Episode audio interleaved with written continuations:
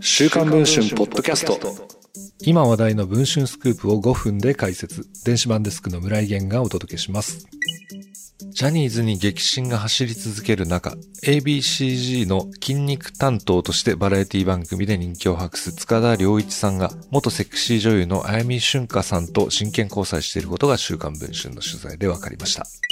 二人の姿が目撃されたのは9月25日14時頃の東京駅。短い金髪にサングラス、グレーの T シャツに緩めの黒いパンツとラフな格好の塚田さんは、東京駅の22番線ホームで新幹線白鷹567号金沢行きの乗車待ちをしていました。ホームで塚田さんは周囲を警戒するようでしたが、特に誰かと合流することはなく列車に乗り込んでいきました。帝国に発車した新幹線は2時間半後、北陸のとある駅に到着。乗車時は一人だった塚田さんの傍らには、親しげに会話をする女性がいました。この女性こそ元セクシー女優のあやみしゅんかさんです。